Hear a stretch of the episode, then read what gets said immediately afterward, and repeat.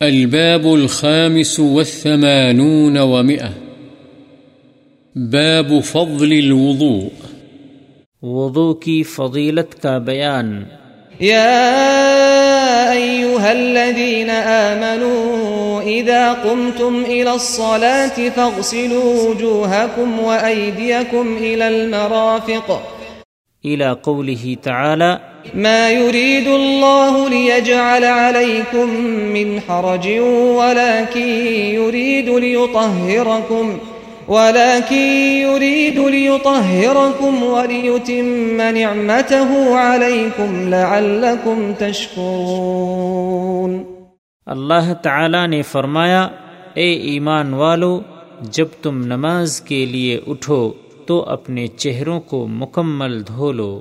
اس قول تک اللہ تعالی تم پر تنگی کا ارادہ نہیں کرتا، بلکہ یہ چاہتا ہے کہ تمہیں پاک کرے اور اپنی نعمت تم پر پوری کرے تاکہ تم شکر کرو۔ وعن أبي هريرة رضي الله عنه قال، سمعت رسول الله صلى الله عليه وسلم يقول إن أمتي يدعون يوم القيامة غرا محجلين من آثار الوضوء فمن استطاع منكم أن يطيل غرته فليفعل متفق عليه حضرت ابو حریرہ رضی اللہ عنہ سے روایت ہے کہ میں نے رسول اللہ صلی اللہ علیہ وسلم کو فرماتے ہوئے سنا میری امت کے لوگوں کو قیامت والے دن اس حال میں پکارا جائے گا کہ وضو کے نشانات سے ان کے چہرے اور ہاتھ پاؤں روشن ہوں گے۔ لہذا تم میں سے جو شخص اپنی یہ روشنی بڑھانے کی طاقت رکھے تو وہ ضرور ایسا کرے۔ یعنی آغائے وضو کو ان کی مقدار سے زیادہ دھونے کی کوشش کرے تاکہ روشنی میں مزید اضافہ ہو۔ بخاری و مسلم۔ وعنه رضي الله عنه قال سمعت خليلي صلى الله عليه وسلم يقول تبلغ الحلية من المؤمن حيث يبلغ الوضوء۔ رواه مسلم۔ حضرت ابو حریرہ رضی اللہ عنہ ہی سے روایت ہے کہ میں نے اپنی خلیل صلی اللہ علیہ وسلم کو فرماتے ہوئے سنا، جنت میں مومن کا زیور وہاں تک پہنچے گا، جہاں تک وضو کا پانی پہنچے گا۔ مسلم۔ وعن عثمان بن عفان رضي الله عنه قال قال رسول الله صلى الله عليه وسلم، من توضأ فأحسن الوضوء خرجت خطاياه من جسده حتى تخرج من تحت أظفاره. رواه مسلم. حضرت عثمان بن عفان رضی اللہ عنہ سے روایت ہے، رسول اللہ صلی اللہ علیہ وسلم نے فرمایا، جس شخص نے وضو کیا اور اچھے طریقے سے سنت کے مطابق وضو کیا، تو اس کے جسم سے گناہ نکل جاتے ہیں۔ حتیٰ کہ اس کے ناخنوں کے نیچے سے بھی مسلم۔ وعنه رضي الله عنه قال رأيت رسول الله صلى الله عليه وسلم توضأ مثل وضوئي هذا، ثم قال، من توضأ هكذا غفر له ما تقدم من ذنبه وكانت صلاته ومشيه إلى المسجد نافلة. رواه مسلم. حضرت ابو حریرہ رضی اللہ عنہ ہی سے روایت ہے، وہ فرماتے ہیں، میں نے رسول اللہ صلی اللہ علیہ وسلم کو اپنے اس وضو کی طرح وضو کرتے دیکھا۔ پھر آپ صلی اللہ علیہ وسلم نے فرمایا، جو اس طرح وضو کرے اس کے پہلے گناہ معاف کر دیے جاتے ہیں اور اس کی نماز اور اس کے مسجد کی طرف چل کر جانے کا ثواب ایک زائد چیز ہے۔ مسلم۔ وعن أبي هريرة رضي الله عنه أن رسول الله صلى الله عليه وسلم قال إذا توضأ العبد المسلم أو المؤمن فغسل وجهه، خرج من وجهه كل خطيئة نظر إليها بعينيه مع الماء أو مع آخر قطر الماء.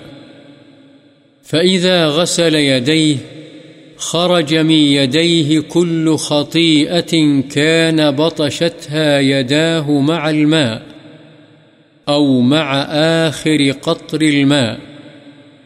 فإذا غسل رجليه خرجت كل خطيئة مشتها رجلاه مع الماء أو مع آخر قطر الماء حتى يخرج نقيا من الذنوب رواه مسلم حضرت ابو حریرہ رضی اللہ عنہ سے روایت ہے، رسول اللہ صلی اللہ علیہ وسلم نے فرمایا جب مسلمان یا مومن بندہ وضو کرتا ہے بس وہ اپنا چہرہ دھوتا ہے، تو پانی کے ساتھ یا پانی کے آخری قطرے کے ساتھ اس کے چہرے سے وہ تمام خطائیں نکل جاتی ہیں، جن کی طرف اس نے اپنی آنکھوں سے دیکھا تھا۔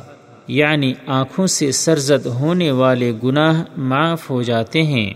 پھر جب وہ اپنے ہاتھوں کو دھوتا ہے تو پانی کے ساتھ یا فرمایا، پانی کے آخری قطرے کے ساتھ اس کے ہاتھوں سے وہ تمام گناہ نکل جاتے ہیں جن کو اس کے ہاتھوں نے پکڑا تھا یعنی ان کا ارتکاب ہاتھوں نے کیا تھا۔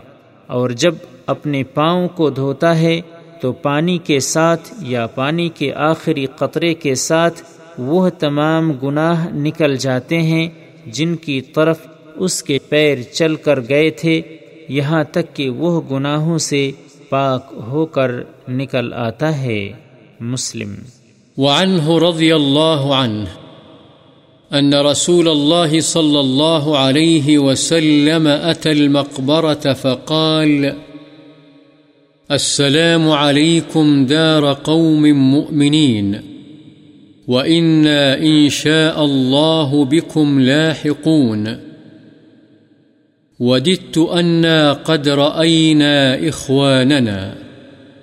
قالوا، أولسنا إخوانك يا رسول الله؟ قال، أنتم أصحابي، وإخواننا الذين لم يأتوا بعد. قالوا، كيف تعرف من لم يأت بعد من أمتك يا رسول الله؟ فقال فقال أرأيت لو أن رجلا له خيل غر محجلة بين ظهري خيل دهم بهم. ألا يعرف خيله قالوا بلى يا رسول الله. قال، فإنهم يأتون غرا محجلين من الوضوء، وأنا فرطهم على الحوض. رواه مسلم. حضرت ابو حریرہ رضی اللہ عنہ ہی سے روایت ہے کہ رسول اللہ صلی اللہ علیہ وسلم قبرستان تشریف لائے اور فرمایا، السلام علیکم دار قوم مؤمنین وإنا إن شاء الله بكم لاحقون۔ یعنی تم پر سلام ہو اے ایماندار گھر والو، اور ہم، اگر اللہ نے چاہا تو تمہیں ملنے والے ہیں۔ میں چاہتا ہوں کہ ہم اپنے بھائیوں کو دیکھیں۔ صحابہ رضی اللہ عنہم نے عرض کیا، یا رسول اللہ، کیا ہم آپ کے بھائی نہیں ہیں؟ آپ صلی اللہ علیہ وسلم نے فرمایا، تم میرے ساتھی ہو اور ہمارے بھائی وہ ہیں جو ابھی تک نہیں آئے۔ صحابہ نے کہا، اے اللہ کے رسول آپ کی امت کے وہ لوگ جو ابھی تک نہیں آئے، آپ انہیں کیسے پہچانیں گے؟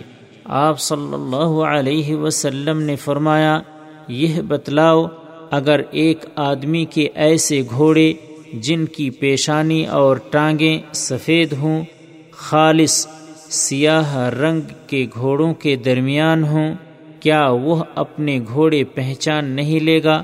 صحابہ نے عرض کیا کیوں نہیں اے اللہ کے رسول؟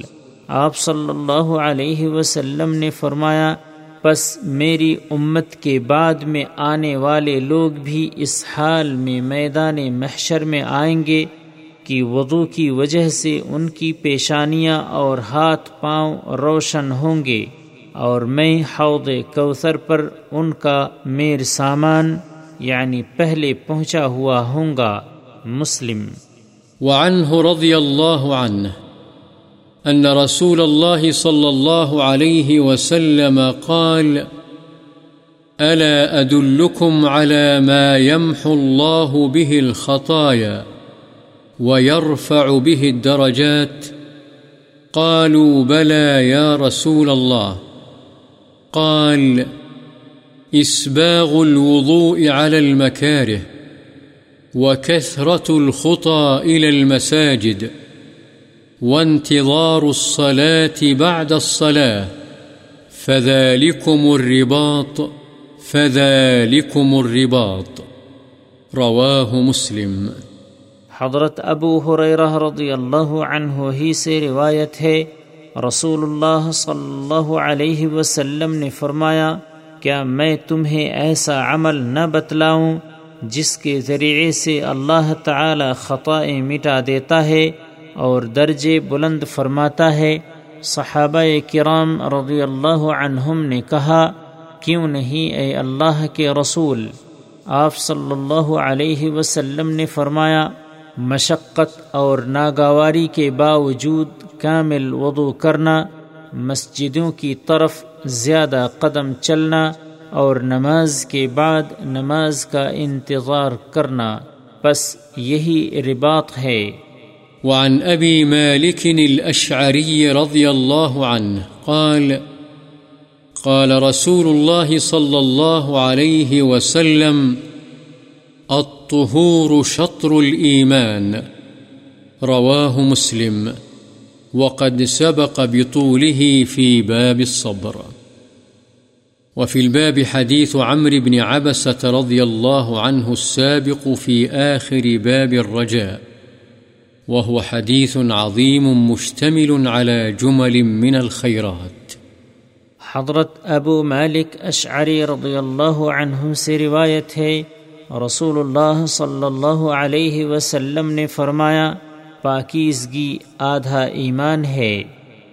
وعن عمر بن الخطاب رضي الله عنه عن النبي صلى الله عليه وسلم قال، ما منكم من أحد يتوضأ فيبلغ أو فيسبغ الوضوء. ثم يقول، أشهد أن لا إله إلا الله وحده لا شريك له. وأشهد أن محمدا عبده ورسوله إلا فتحت له أبواب الجنة الثمانية يدخل من أيها شاء. رواه مسلم.